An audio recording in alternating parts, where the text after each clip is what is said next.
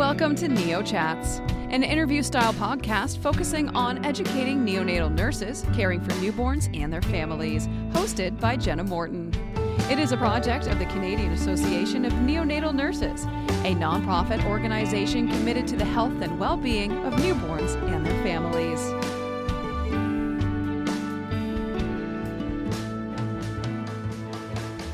On this episode of Neo Chats, we continue our focus on RSV with Dr. Aaron Chiu. Dr. Chiu is chair of Manitoba's RSV program, an associate professor of pediatrics, obstetrics, and gynecology at the University of Manitoba. He practices neonatology at both HSC Winnipeg Women's Hospital and St. Boniface Hospital. Welcome to Neo Chats, Dr. Chiu. Thank you, Jenna. Thank you for having me today. I'm so looking forward to this discussion because we've been talking a lot in this series on the podcast about RSV.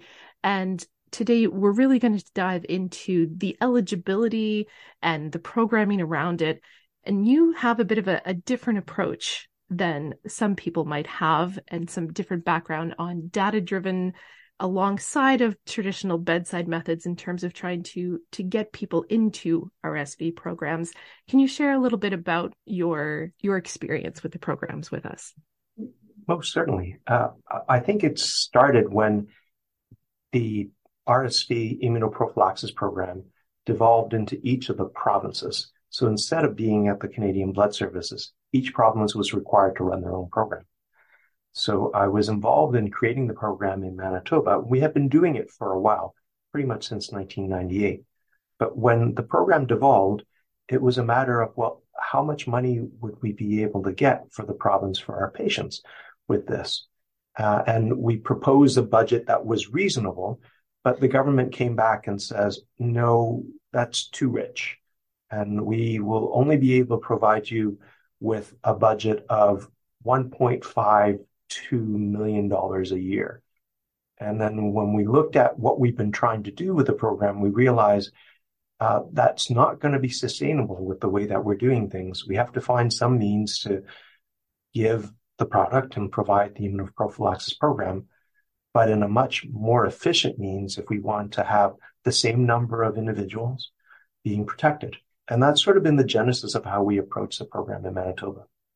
Can you talk a little bit about how those those benchmarks come to be in terms of who are we trying to get into the program?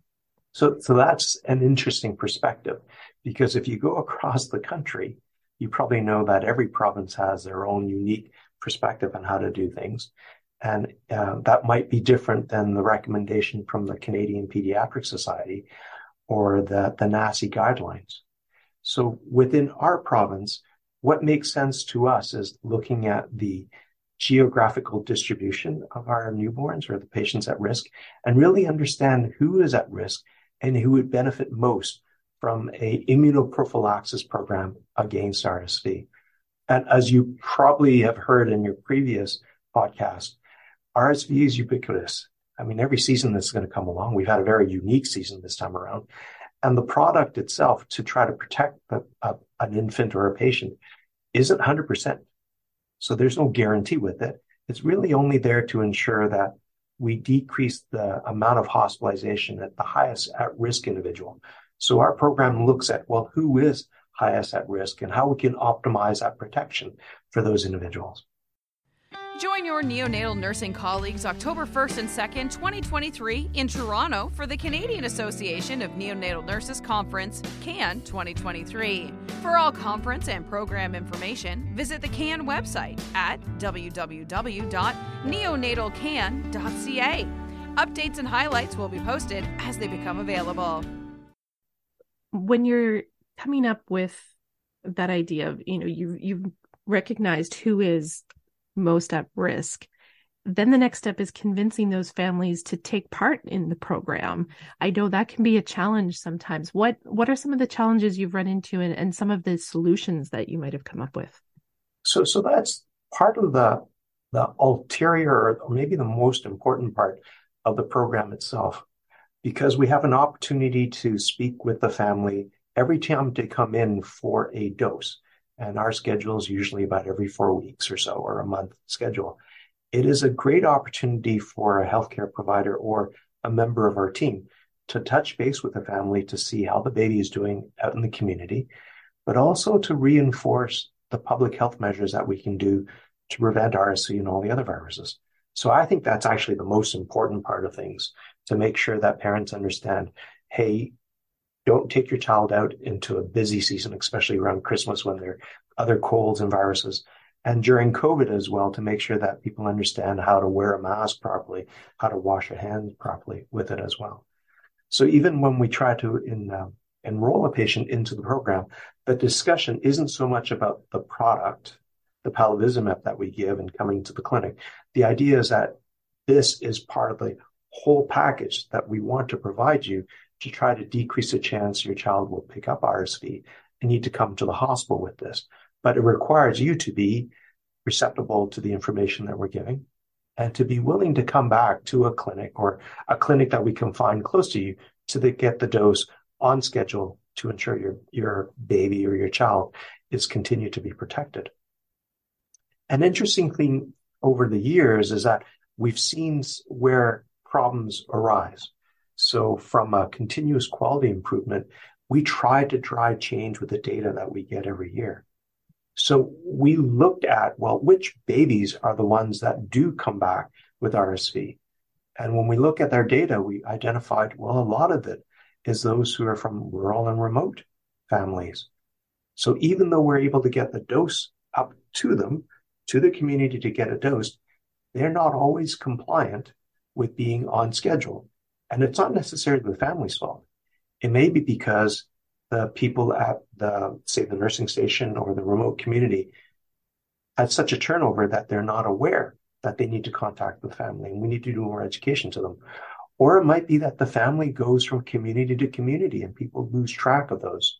So it's one thing that we try to do every year to ensure that we keep in touch with the family to ensure that we get as much compliance as we could. And we actually do find with the work that we do, we are getting a much higher compliance rate. And through that, a lot lower of those coming back in the hospital for, uh, for RSV related hospitalizations we know that we're not at a stage where every infant can have access to this. So for those families that are are you know in the NICU who hear about the program and then aren't eligible, what tips or advice can you give to the nurses who are listening or other healthcare practitioners who who have to talk with those families? What what tools and what things can they be saying to those families who who don't qualify? So we actually say it's a good thing because the program is looking at those who are at the highest risk. When a family is identified to say, no, you're actually not amongst the highest risk, we say, that's a great thing. You should be happy for that because based on the information that we have, your child and your family environment and what you're doing will limit the chance a child has to have develop an RSV infection requiring to come back to the hospital with it. That is great. But here are the things that we want you to continue to do. And those are the public health measures that we talk about. Washing your hands. If somebody has a cold, make sure that they don't touch their nose before they touch the baby. Don't let people kiss your child when they have a runny nose. And that's something that we try to reinforce during the holiday seasons as well with it. So that's how we tell them, yeah, it's great that you're not eligible. But on the flip side, those who are eligible, we say, well, we can help you with this medication and this program, but that's only a small thing that we can do. You can play a bigger role in this. Let's see what we can do to try to encourage your home environment to be a lot safer. Now, there's some things you can't deal with. Having more children in the household, having kids going to school as risk factors with it, you can't change that, but you can always reinforce that. People coming back from school, maybe good idea to wash your hand before you come in. Those sort of simple measures add on to just the product on its own. And we found that those things are very receptive. People are very willing to hear. When they are enrolled into the program, they are already willing to take part and already to hear how they can limit the risk for their child. The interesting thing this past couple of years have been COVID had played a role in terms of people thinking this is not something that they want to participate in. And I think people in all provinces have seen families that have gone against immunization and they feel that immunizations uh, are becoming more invasive or or not to their liking with it. And we try to remind them that this is not an immunization. This is not immunization against pertussis or tetanus. This is a passive immunization. This provides antibodies that we would normally develop on our own had we run into the virus. It's just case we're providing the antibodies for the child. And we find sometimes when we say that uh, in that way, they understand this is not actual immunization. Even though we talk about it's a immunization program, this is a, a passive immunization program. And we get more parents that are receptive to that as well. Just on that note, I'm wondering, uh, you know, talking about the season and, you know, the last two years really have been a little bit different than usual across the country and the world. But do you have any idea of what to expect for the next wave of RSV? Oh boy, that's a million dollar question. Um, we don't know. Uh, although, um, like other provinces, we graph yearly what our season looks like. And then we try to use that trend to compare a new seasons coming along. So during the initial COVID wave, nobody saw RSV because there was such a public health to ensure that people are, are masking and washing their hands. And there was limitations in terms of what we can do outside with it. And then last year we had a bit more of an unusual season. We actually had a double peak of a season with a bit of a lull with it. And as you probably heard, this year has been a very aggressive RSV season. But our season looks different than Ontario than Montreal. And our season, it started just a bit earlier than other seasons, but really no different than three other years that we had where we had just an earlier start.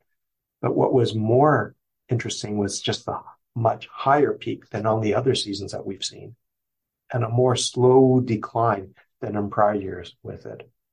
Now, in past seasons, when we had such aggressive seasons, what we usually see is that the following season tends to be a bit more of a lull with it, not as aggressive with it. But who knows? because the season after before this one, where we had the double peak, we sort of expected we're going to get much more rampant. We sort of expected this year's season as a pair compared to what we saw. So it's a real guess in terms of what we uh, where we're estimating will happen next year. With there being so many variables, what is it that that keeps you interested in being involved with RSV programming at at such a intense level? Uh, it's, it's really because what we can do to impact the patients coming out from our NICU. Not all uh, individuals who are eligible for RSV and prophylaxis are graduates from the NICU. I mean, there are others who are eligible for other reasons with it.